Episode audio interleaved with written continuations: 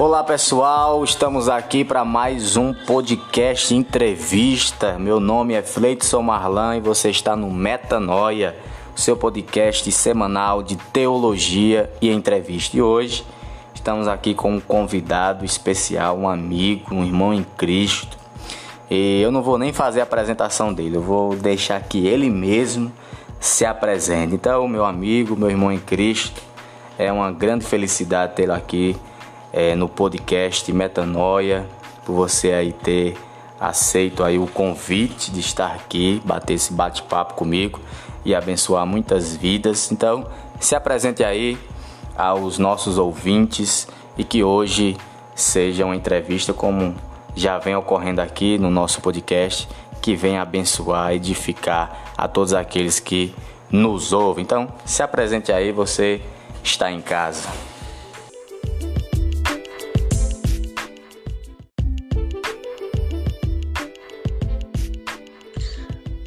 A paz do Senhor Jesus, povo de Deus. Meu nome é Vinícius Canário. Eu sou missionário e pregador da palavra há alguns anos. É, atualmente eu moro em Petrolina, Pernambuco. E quero desde já agradecer ao meu amigo particular, evangelista Fleites Marlan, por esse convite especial é, desse grande projeto, desse podcast Metanoia, que tem alcançado vidas, consolado, confortado e edificado. E uma grande expectativa para esse encontro e convicção, tenho certeza que Deus ele irá falar ao seu coração através das ministrações e dos testemunhos que irão ser dados aqui nesse podcast e tudo será feito para a honra e glória do Senhor Jesus, como diz as Escrituras.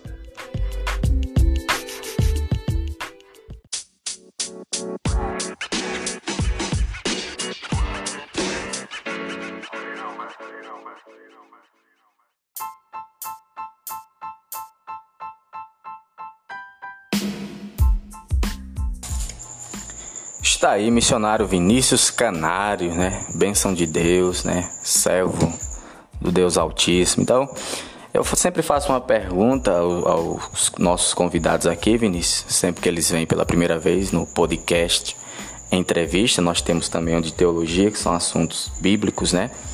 Mas nessa entrevista eu sempre faço a mesma pergunta, né? Os convidados que estão estreando no podcast, como você, né? Como foi a sua conversão. Você falasse um pouco da sua conversão para os nossos ouvintes, porque eu tenho percebido aqui que todos que falaram da sua conversão, você vê que cada um tem a sua é, peculiaridade. Nunca é igual, né? Nunca é igual, apesar da conversão ser o arrependimento e a fé em Cristo como nosso único suficiente Salvador e Senhor, mas nunca é igual. Então eu queria que você falasse um pouco da sua conversão, em nome de Jesus.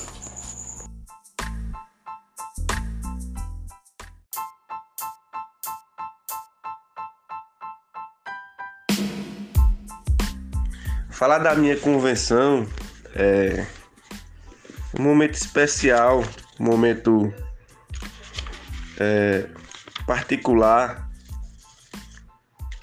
eu acho que na vida de qualquer cristão, um momento particular, por mais que não seja. Por mais que ainda passe pelo processo, né? Que tem que ser passado, porque aquele momento da conversão que você vai até a frente do altar é apenas o começo, porque depois dali se passa um processo para a gente se firmar em Cristo Jesus mas mesmo assim é um momento particular. E falar da minha conversão é voltar um pouquinho atrás, falar da minha família. Sou de uma família que a maioria é cristão, minhas tias, tio, mãe, é, irmãs.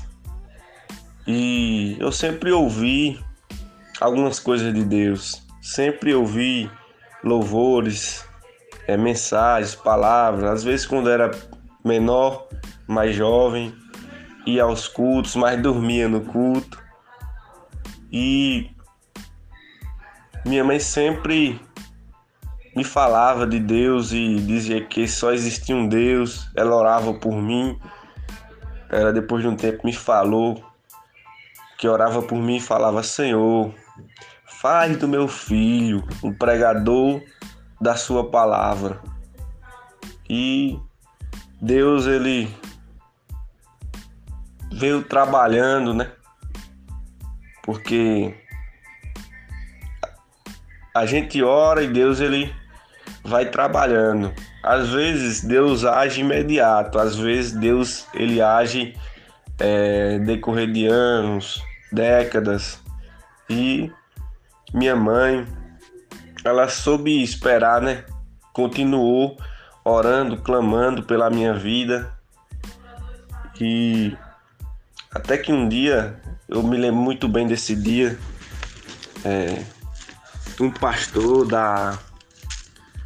Acho que o primeiro dia que eu senti algo diferente, que eu senti um, que Deus tinha realmente um projeto em minha vida, foi um dia que o pastor da Assembleia de Deus Madureira andou na casa da minha mãe e ele olhou para mim e falou a seguinte expressão: Filho, Deus tem um projeto na tua vida. Palavra simples, né? Dizer que Deus tem um projeto. Porque todo mundo já diz, Deus tem um projeto, né?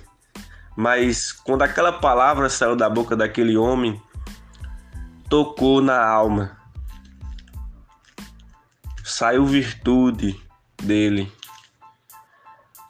Mas foi um momento que aconteceu e eu continuei. Não fui para a igreja.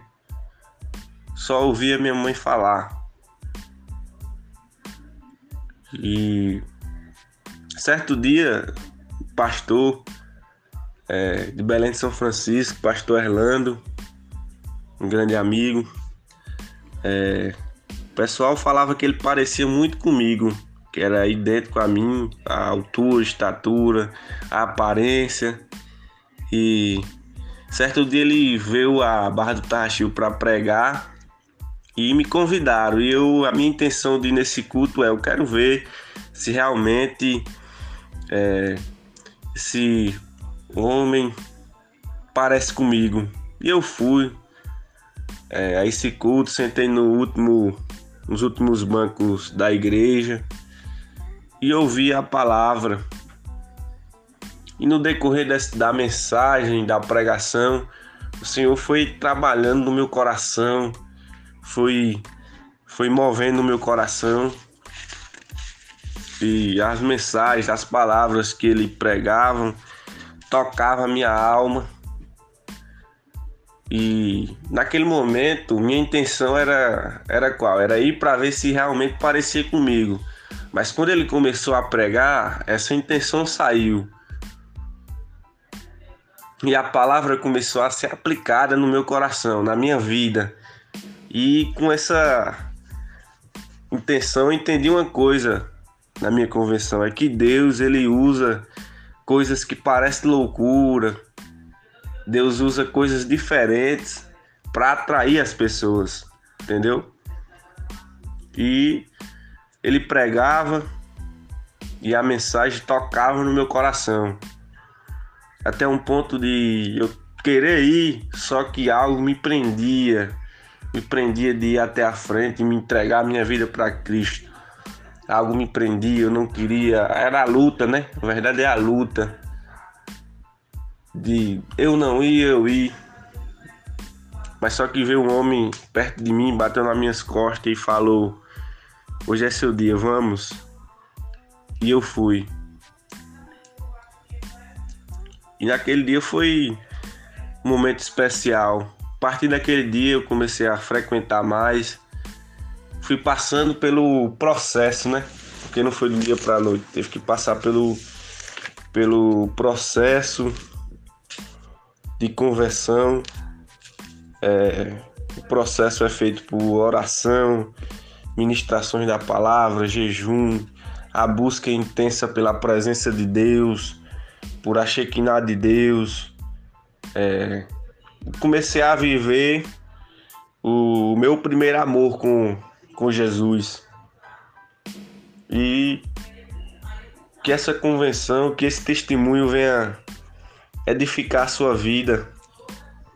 E o que eu acho bem interessante é que tinha alguém orando por mim. Tinha alguém intercedendo por mim. E minha mãe, antes de eu aceitar a Cristo, dias antes, ela teve uma visão que me via aceitando dentro da igreja, entregando minha vida. Por quê? Porque ela estava orando. E que através desse testemunho é, você venha continuar orando pela sua família, pela, pelo seu parente que não aceitou a Cristo, pela sua mãe, o seu pai, o seu esposo que ainda não aceitou a Cristo, que você continue orando continue clamando. Porque Deus, ele continua trabalhando, ele não dorme, ele está trabalhando. Às vezes a gente não vê o resultado, mas Deus, ele está trabalhando. E é isso aí, gente. Meu, minha conversão foi por isso aí. Fui por uma intenção errada, mas acabei que Deus naquele dia veio e me trouxe até a luz. E é um privilégio servir a Deus. Não existe nenhum nome maior do que ser servo do, do Deus vivo. Entendeu? Então sinto muito grato porque Ele me escolheu. E que esse, que esse testemunho de convenção venha você entender que você é o homem mais privilegiado que tem na face da terra. Você é servo do Deus vivo. Então é isso aí, gente. É o, o meu testemunho de convenção aí para vocês. Amém? Deus abençoe a vida de cada um de vocês.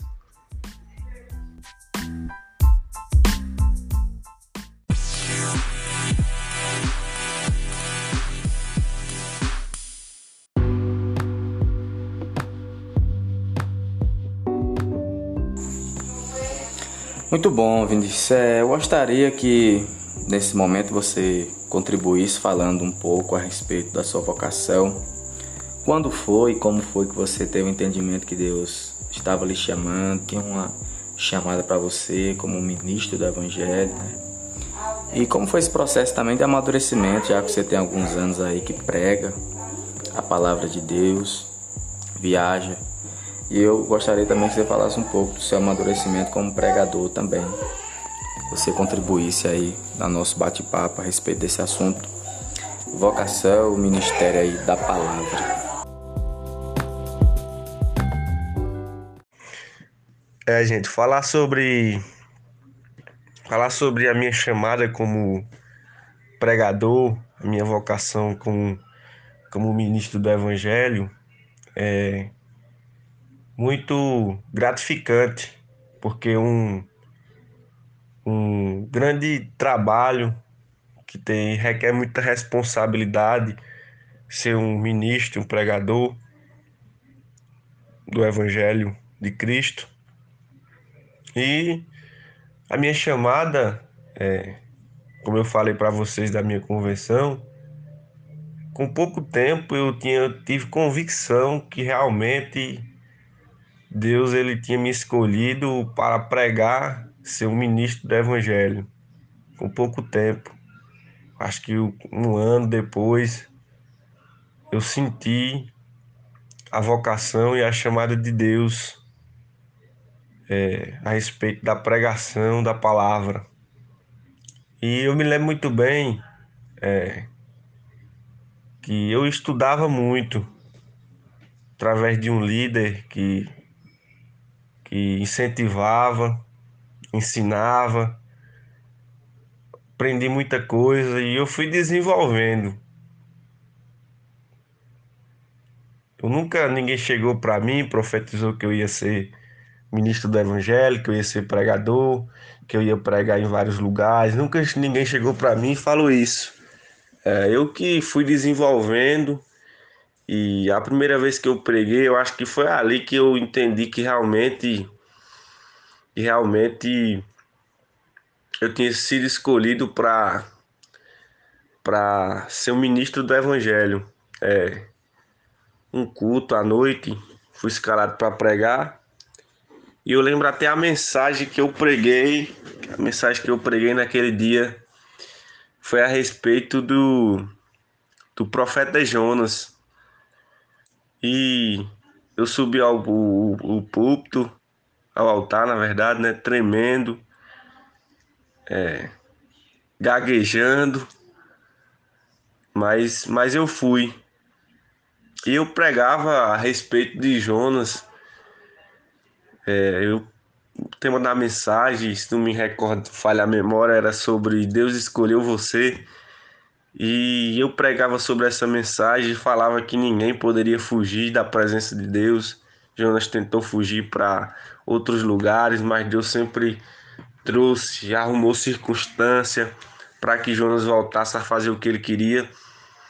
E naquele dia eu vi pessoas é, chorando, pessoas é, entendendo o que Deus queria dela, eu vi pessoas se quebrantando, e naquele dia eu senti Deus falava no meu coração, ali mesmo em cima do, do altar, que Ele tinha me escolhido, tinha me escolhido para para isso, Ele tinha me chamado para isso. Quando eu vi aquelas pessoas todas chorando, pessoas que às vezes chegou com problema na igreja, que queria se afastar, que estavam desanimados na fé, e através de uma palavra que eu liberei, que o Senhor me deu, pessoas começaram a ser renovadas, aquilo é, foi marcante, onde Deus falou no meu coração e falava, filho, foi para isso que eu te escolhi, para ser pregador, ministro da minha palavra. E naquele dia é, foi o dia que assim marcou a minha vocação. Foi a primeira vez que eu preguei, foi como marcou que eu senti realmente a convicção da, da chamada, né? de Deus na minha vida como ministro do Evangelho. E ao decorrer do, do tempo fui amadurecendo, crescendo na graça, no conhecimento. É, fiz o seminário, vim de Barra do Tarraxil em direção a Petrolina, fiz o seminário Teológica, Teológico Batista Nacional, CETEBAN, e fui amadurecendo como pregador do Evangelho, é, pregando na igreja local e pregando em congressos, é, igrejas em outras denominações. É, e o pregador ele, ele vive de, de, altos, de altos e baixos. O pregador ele vive de altos e baixos nem todo dia o pregador vai estar tá, tá feliz para pregar, nem todo dia ele vai ter aquela mesma inspiração que teve no domingo. É, são dias diferentes e o pregador ele tem que entender isso. Deus ele não trabalha na segunda do mesmo jeito que trabalha no domingo, que trabalha na terça. Deus ele é um Deus que faz de, de maneiras diferentes o pregador ele tem que amadurecer a respeito disso. É, uma coisa que, que eu tive que amadurecer muito é a respeito da, da pregação como pregador é, é pregar. Eu preguei algumas igrejas e no final da pregação vi um sentimento poderia ser melhor. Não veio nenhuma alma para para Jesus. Eu queria que essa pessoa viesse para Cristo. É, eu tive que passar pelo esse processo né, de amadurecer, amadurecer, não só é, teologicamente, mas também psicologicamente, porque o peso é grande, porque a responsabilidade é grande, né?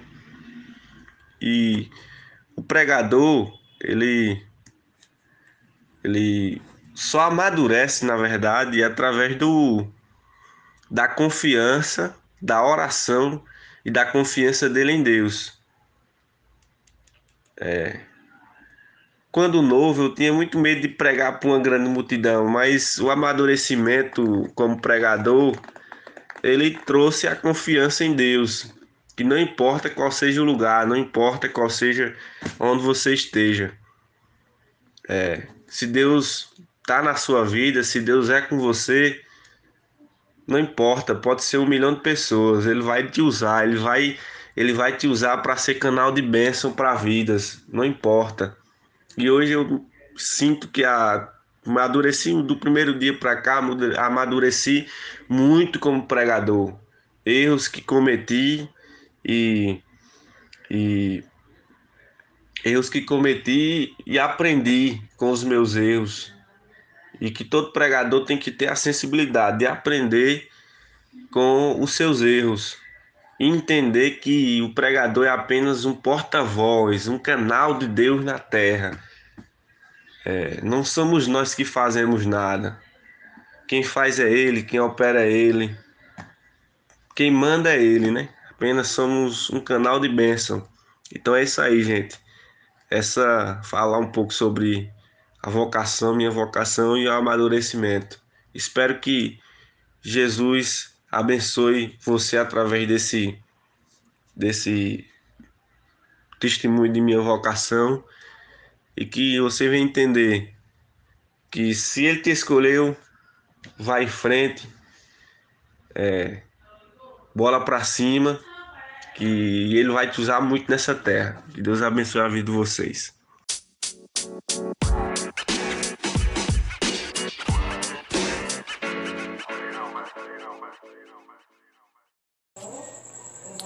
Vinícius, eu gostaria que você agora falasse a respeito de erros, né?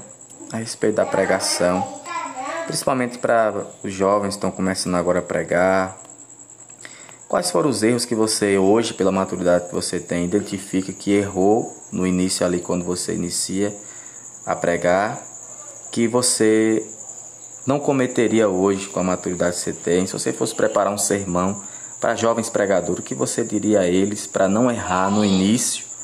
Coisas que você entende que errou, mas que você aconselharia eles a não errar, né? Coisas que eles não devem cometer de erros né, na pregação.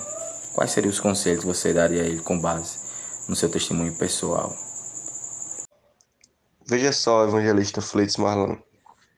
É, como pregador, é, eu cometi erros como todos pregadores que iniciaram e estão pregando vão cometer.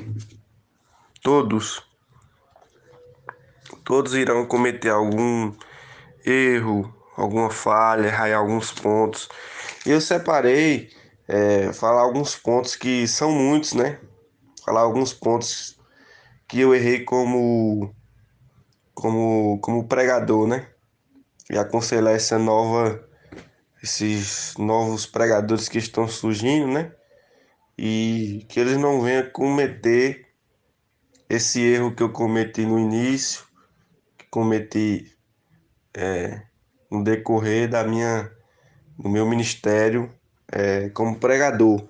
E o primeiro erro que eu cometi é que o pregador não deve cometer é, é nunca se preparar, nunca se preparar em cima da hora.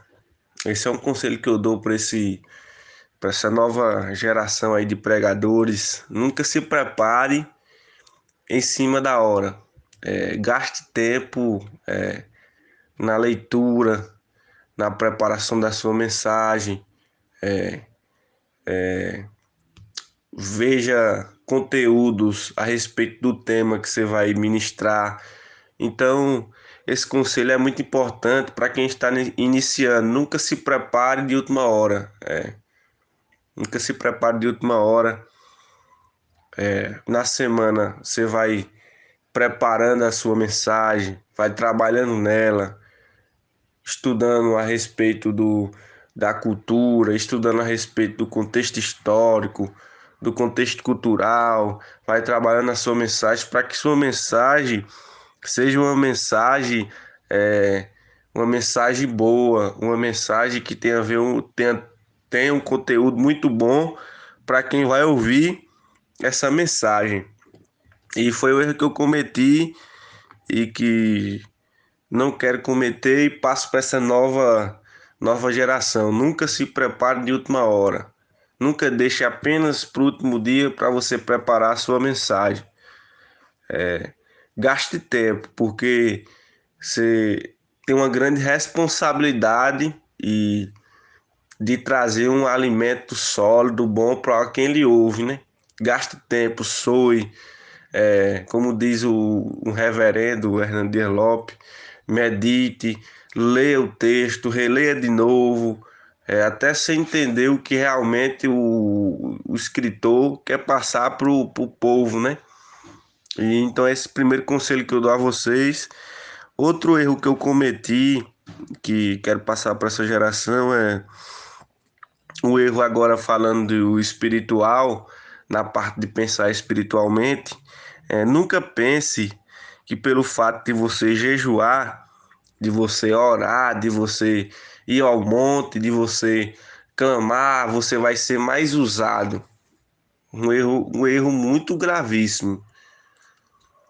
Não estou dizendo que você é para parar de orar, que é para você parar, nada disso. Ore, busque, consagre sua vida, jejue, não com intenção de pensar, eu vou jejuar, eu vou pregar, eu vou me, eu vou me consagrar, porque eu vou pregar amanhã, porque Deus vai me usar amanhã. Nunca pense, nunca faça isso. Ore, busque, se possível, ore quando acordar, ore quando for almoçar, ore quando for jejum. Gaste sua vida para Deus, mas entenda uma coisa. Entenda isso que é, você tem que entender isso que não é pelo fato de você estar tá jejuando e orando que Deus vai lhe usar mais. Você tem que orar porque você é cristão, porque você quer falar com Ele, quer ter uma intimidade com Ele. Então foi o que eu cometi. Às vezes eu queria orar, queria buscar muito, muito quando ia pregar, quando ia fazer alguma, porque na minha mente, no início da minha no início das, das pregações, na minha mente, se eu orasse mais, se eu buscasse mais, ele ia me usar. A gente tem que orar, buscar a Deus, consagrar a Deus, porque a gente ama Ele e a gente quer conversar com Ele. Não é uma barganha. A gente quer conversar com Ele. A gente quer ter uma intimidade com Ele. Entendeu? Então é o erro que muitos pregadores cometem. De orar, falar com Deus, pensando que vai ser usado mais naquele dia, não. E eu entendi ao contrário, nas vezes que eu estava mais quebrado, mais cabisbaixo, sem forças, foi naqueles dias que Deus me usou mais. Sabe por quê? Porque eu cheguei naquele local dependente de Deus. Então, esse é o conselho para os jovens pregadores: seja dependente totalmente quando você ora, busca a Deus, tem intimidade com Ele, é consequência do que vai acontecer nas suas pregações. Isso é consequência, vai acontecer. Você não precisa barganhar, vai acontecer. Entendeu? Então que você vem entender isso. É, que a graça dele lhe basta, que você suba em qualquer lugar que você for, totalmente dependente de Deus. Totalmente você chega e baixa sua cabeça e diz: Senhor, se tu não fores comigo, como disse Moisés, eu não saio daqui. Então que você venha entender que você é totalmente dependente de Deus e que Ele vai lhe usar, não importa como você chegou naquele local, naquele culto. Outro, outra coisa que eu errei muito é não tente imitar os outros. Não tente imitar os outros procure ter a sua própria identidade.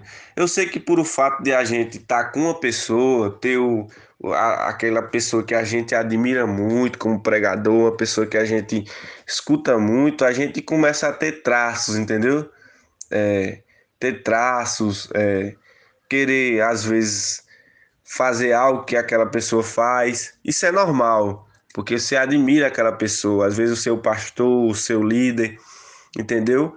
E que você vem admirar ele como homem de Deus, mas que você vem entender que Deus, ele trabalha é, cada um de forma diferente. Deus ele tem uma unção específica para um, Deus tem uma unção específica para outro. Deus ele tem uma identidade para cada um de nós. A gente não precisa imitar ninguém, que a gente venha ter a nossa própria identidade. Esse conselho que eu dou para os pregadores, principalmente quem está iniciando, vai ter os traços de quem lhe ensinou, mas que ao decorrer do amadurecimento como pregador, você vai entender que é necessário você ter sua própria identidade. Busque a sua própria identidade. E por mais que as pessoas falem da sua identidade, continue com a sua identidade. E por último, o conselho que eu dou para essa nova geração de pregadores é não tente não ficar muito nervoso, ansioso. É o inimigo da pregação, é ficar muito ansioso e nervoso. Eu sei que o frio na barriga sempre dá, porque a gente é, tem que ser dependente dele. Mas a, a função do pregador é ficar nervoso e preocupado com apenas uma coisa: em pregar a palavra da verdade se preocupe em pregar apenas uma coisa: se preocupe em pregar a palavra verdadeira. Não importa, eita, será que amanhã eu vou ser bem na pregação? Será que vai dar certo? Não preocupe, não se fique ansioso e tem, entenda que você tem que se preocupar em pregar a palavra da verdade. Então que Deus abençoe sua vida. Pegue esses conselhos aí para sua vida e agarra em nome de Jesus.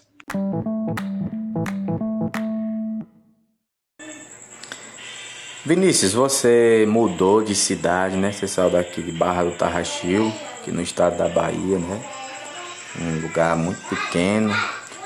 E mudou para Petrolina, né? Aí no estado de Pernambuco, cidade grande, é, constante avanço, constante crescimento. Eu gostaria que você falasse quais foram os pontos positivos e negativos dessa mudança, né, de cidade, até porque aqui nós temos poucas igrejas e aí em Petrolina são muitas igrejas, você prega em várias igrejas aí, diferentes é, pessoas, você conheceu aí, tem entendimento diferente. E eu gostaria que você falasse dos pontos positivos e negativos, não só para o Vinícius pregador, como pregador, mas para o Vinícius como pessoa, né? E se você um dia pensa em retornar à Barra do Tarraxi ou não, você vai ficar em Mesa de Petrolina ou tem outros planos? É, vamos lá, evangelista Freitas Marlan, falar da, da, dos pontos negativos, dos pontos positivos da mudança de Barra do Tarraxil para Petrolina, é, falar um pouquinho da história que eu vivi é, com essa adaptação diferente, que eu acho que saí com. Acho que eu era de menor ainda, tinha uns 17 anos. É, são poucos anos que eu tô aqui, mas muito bom. Um lugar especial e maravilhoso. É, falar dessa mudança que eu tive na minha vida é, é, é difícil, porque vem lembranças, lembranças, dificuldades, provas, lutas, porque a chamada de Deus ela, ela vem acompanhada de lutas, de provas, de de adaptações. É... E essa mudança de lá para cá eu vim para a cidade de Petrolina, é, morei com, na casa de, de outras pessoas que não eram familiares meus.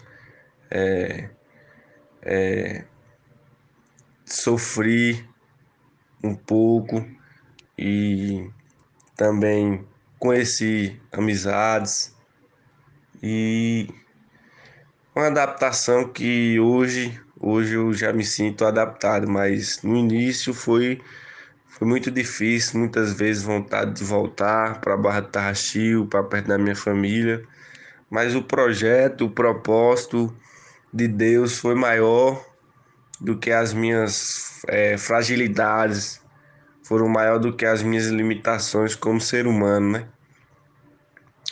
E o ponto positivo, eu acho que dessa mudança, eu acho que é o amadurecimento é, em todas as áreas da minha vida. É, não vou se limitar só à pregação, mas em todas as áreas da minha vida é, houve um amadurecimento espiritual, é, financeiro, profissional, emocional. É, então eu amadureci muito com essa mudança. É, e os pontos negativos, um ponto muito negativo é estar tá longe, né? Do que a gente ama. Às vezes bata saudade, às vezes pego pela madrugada pensando na minha mãe, meus avós, minhas tias, meus primos. E esse é o ponto negativo, né? Pelo fato também de não ter família aqui, é um ponto negativo que é eu, minha família agora e, e Deus não tem mais é, questão de ter algum familiar por perto, né?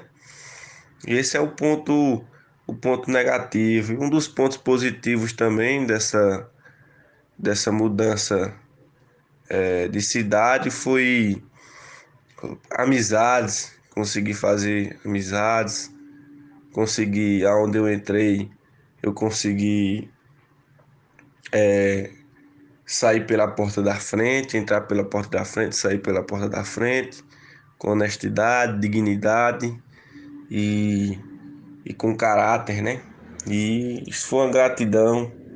É, conheci um.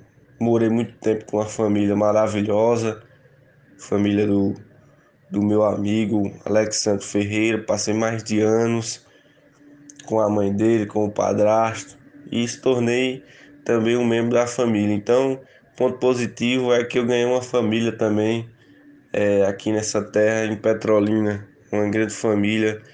É, nós costumamos dizer que aquela casa que eu morei, passei alguns anos lá, é a casa coração de mãe, sempre cabe mais um casa que acolhe pregadores, homens. E sou muito grato a Deus por ter colocado famílias e vidas é, na nossa frente. Também um ponto positivo é que eu conheci também a minha, minha esposa, é, agora mãe do meu filho, né, que está prestando a ser. Conheci a minha esposa, uma bênção de Deus na minha vida, uma mulher maravilhosa, carinhosa. E é isso aí, é é, se algum dia eu penso em voltar, é, penso sim, penso. Estar perto mais da minha família e eu gosto daí. É, é um lugar que eu gosto, onde eu vivi minha infância, é onde eu, eu vivi muitas coisas boas, coisas positivas. E eu penso sim para estar mais perto da minha família, estar mais perto de, de que eu amo, é, e eu penso sim um dia voltar aí para para Barra do Tarraxi. Não sei se se no futuro bem próximo ou no futuro bem longe, né? Isso Deus ele ele nos responderá e nos guiará conforme a sua vontade. Então é isso aí. É, e passa aí para vocês. Amo aí Barra do Tarraxil, cidade maravilhosa, município maravilhoso e e é uma benção. E jamais esquecer das nossas raízes, né? Jamais esquecer de onde a gente veio. É, lembro do texto lá do homem no tanque de Betesda. É, Jesus olha para ele e diz: Toma tua cama, o teu leito e anda. Toma a tua cama para tu lembrar de onde tu saiu, para tu saber o que eu fiz com você. Então foi aí que eu vivi muitas coisas boas, tanto familiar como espirituais e, e experiências com Deus. Então, sou grato porque foi aí que eu vivi muitas coisas boas. Então é isso que eu passo para vocês aí.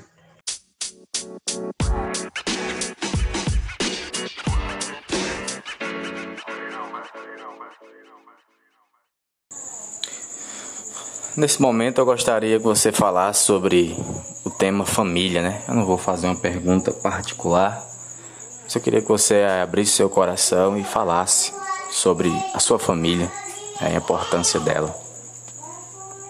É, falar da minha da minha família, é, sou um cara que sou sou muito família mesmo, é, gosto de todos os meus familiares muitas saudades, muitas lembranças. E no momento estou vivendo uma fase nova, uma fase nova na minha vida. Como eu cheguei aqui muito novo, é, Petrolina, e agora casei, é, ser pai, né? E é uma fase, uma fase nova é, que tenho aprendido bastante e, e não me arrependo dessa fase nova. E lembro um pouquinho de como eu cheguei aqui. É, as coisas eram tão difíceis e hoje me sinto um homem realizado. É, você pai, ter uma mulher maravilhosa. É, Deus não tem deixado faltar nada. Tem suprido as necessidades. É, Deus ele tem provido, né? É, então eu me sinto, me sinto um homem realizado. Tenho coisas que ainda preciso conquistar como ser humano, tenho ainda meus sonhos, meus, meus objetivos. Mas essa nova fase da minha vida eu sinto realizado. É, e que vocês vão entender que, que Deus ele tem um projeto para cada um, tem um plano para cada um e que nada foge do plano dele. É, que tudo no final dá certo.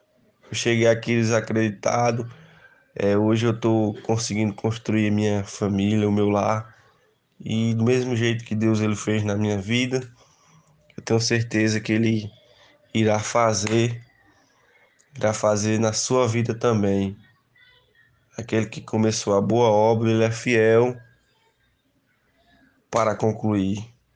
Então me sinto realizado com minha família. É, é isso aí que eu passo para vocês. E família é uma é um projeto que Deus fez na fundação, né? De tudo. Deus instituiu a família. Deus ele instituiu e que Deus ele possa lhe abençoar a sua casa e a sua família de forma poderosa. E é isso que eu passo para vocês.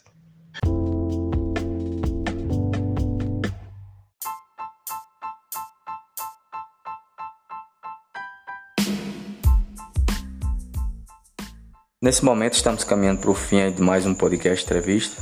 Eu gostaria que você, Vinícius, deixasse aí uma meditação, uma reflexão bíblica para os nossos ouvintes poder refletir na palavra de Deus. E você está com a oportunidade de falar, é, trazer uma reflexão bíblica né, ao nosso coração, uma meditação da parte de Deus com base na sua palavra. Quero deixar uma uma meditação para vocês, é, Neemias capítulo 4, versículo 14, que diz: Olhei e levantei e me disse aos nobres e aos magistrados e ao resto do povo: Não temais, lembrai-vos do Senhor, grande e terrível. Esse texto, é, a saber, é, fala a respeito do povo de Jerusalém, que outrora foi destruído as portas, os muros da cidade, e agora eles estão passando por um processo de restauração. E no capítulo 4 se levanta a oposição. E eu aprendi uma coisa e quero passar para vocês que se a gente for tentar fazer algo para Deus, a gente tem que estar tá preparado para sofrer, para enfrentar a oposição do inimigo. Todas as vezes que a gente for fazer algo, algo para Deus, sempre vai ter alguém, sempre vai ter o inimigo que quer nos, nos desanimar, quer nos parar. E no capítulo 4 se levanta o Tobias, se levanta o Gesem, se levanta o Sambalate. E o projeto daqueles inimigos para com o povo de Jerusalém é fazer com que a obra pare, fazer com que a obra cesse. E esse é o projeto do inimigo. É fazer com que a obra que está sendo estabelecida parem. E qual a estratégia que aqueles homens vão fazer? Eles vão trazer confusão no meio do povo. O versículo 8 vai dizer que eles querem distrair o povo, querem tirar o povo do foco. É outra coisa que eles vão fazer nesse texto que o inimigo vai fazer, eles traz o desânimo interno. Versículo 10 está escrito que os acarretadores começaram a, a ficar sem, sem forças, trouxeram desânimo para o povo. Eles começaram a se sentir incapazes de restaurar, de continuar na obra. Eles começaram a espalhar boatos. No versículo 12 vai dizer que as pessoas que moravam perto, próximos daqueles inimigos começaram a trazer notícias falsas para o povo. Começaram a dizer que o povo seria destruído. Mas Neemias, como homem guiado por Deus, ele vai dar um conselho ao povo. E o conselho que Neemias vai dar para o povo é lembrai-vos do Senhor, versículo 14 que nós lemos. Lembrai-vos do Senhor, grande e terrível. Então que a gente vem entender esse texto. A oposição vai se levantar, vai, o inimigo vai se levantar para tentar nos desanimar, nos confundir e, e espalhar boatos ao nosso respeito, vai, mas que a gente venha entender e compreender, como Neemias disse, que o nosso foco é lembrar do Senhor, que a gente venha lembrar dele, que a gente venha, venha lembrar do que ele já fez do que ele está fazendo, o do que ele irá fazer. Então é isso, o segredo é esse. Quando você fizer algo para Deus, vão se levantar. Mas você tem que entender, ah, o meu foco é quem? O meu foco é ele. Não é nada por o que estão falando, é por ele, é ele que faz, é ele que opera, é ele que comanda, é ele que governa, é ele que direciona, é ele que trabalha é ele que unge, é ele que chama, é ele que escolhe. Tá entendendo? É ele que vocaciona, é ele que dá capacidade.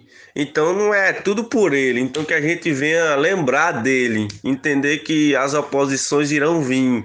Mas se ele está com a gente e a gente focar nele, lembrar dele, a gente não será confundido a gente não será abalado. Se a gente continuar lembrando dele, focando nele, as oposições não vão parar. As oposições não vão nos parar, não vão nos destruir. Então que a gente venha entender isso para que na nossa vida, todas as vezes que as pessoas se levantarem sendo usadas pelo inimigo, a gente venha entender que faz parte, faz parte, isso aí faz parte da nossa vida como cristão, como pregador. E para esses pregadores novos, sempre vai ter gente para desanimar, dizer que a pregação não foi boa, dizer que você não pregou nada, dizer que, que você precisa melhorar sim, mas vai ter gente que vai tentar lhe desanimar. É, dizer que sua voz não presta, dizer que você não serve para ser pregador, que você não serve para ser cantor, que você não serve para nem para ser crente. Vai ter gente que vai vir para desanimar. Às vezes é um parente que está dentro da sua própria casa que é usado para desanimar você. Então que você venha entender e lembrar desta palavra que eu estou dizendo para você. Lembre do Senhor e foque nele. Então é isso que eu deixo para vocês. Agarre essa palavra e toma posse da tua vitória em nome de Jesus.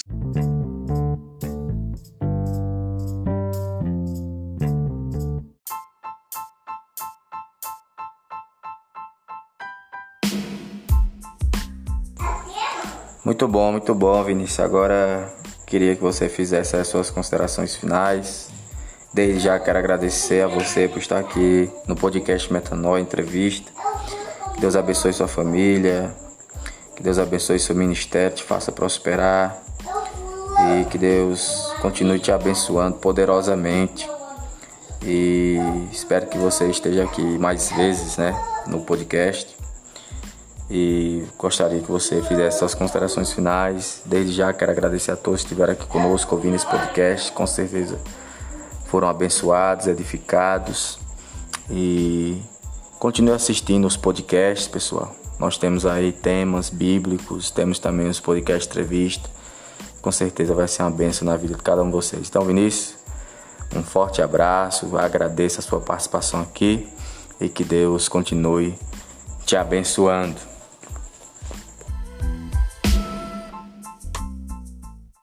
Desde eu quero já agradecer ao meu amigo, evangelista Fleitos Marlan, por esse convite, é, fazer parte desse, desse grande projeto, né, desse podcast Metanoia.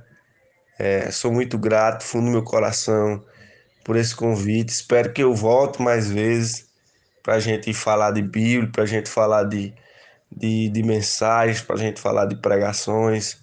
É, espero que volte mais vezes e dizer que sou grato a Deus pela vida dele, pela sua família, que Deus abençoe a vida da sua esposa, Deus abençoe a vida do seu filho, de cada um.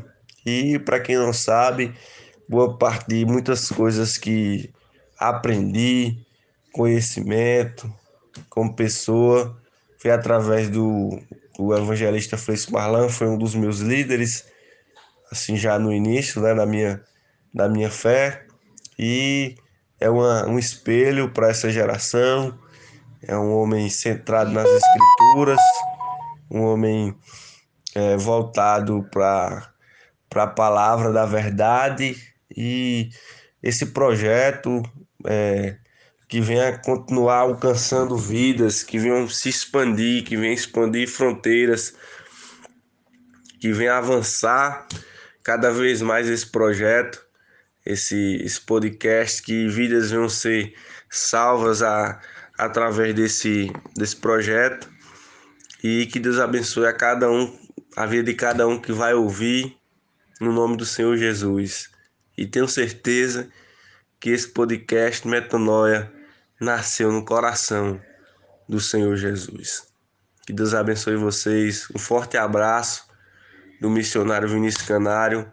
Um forte abraço para cada um de vocês. Amo vocês de coração. Valeu!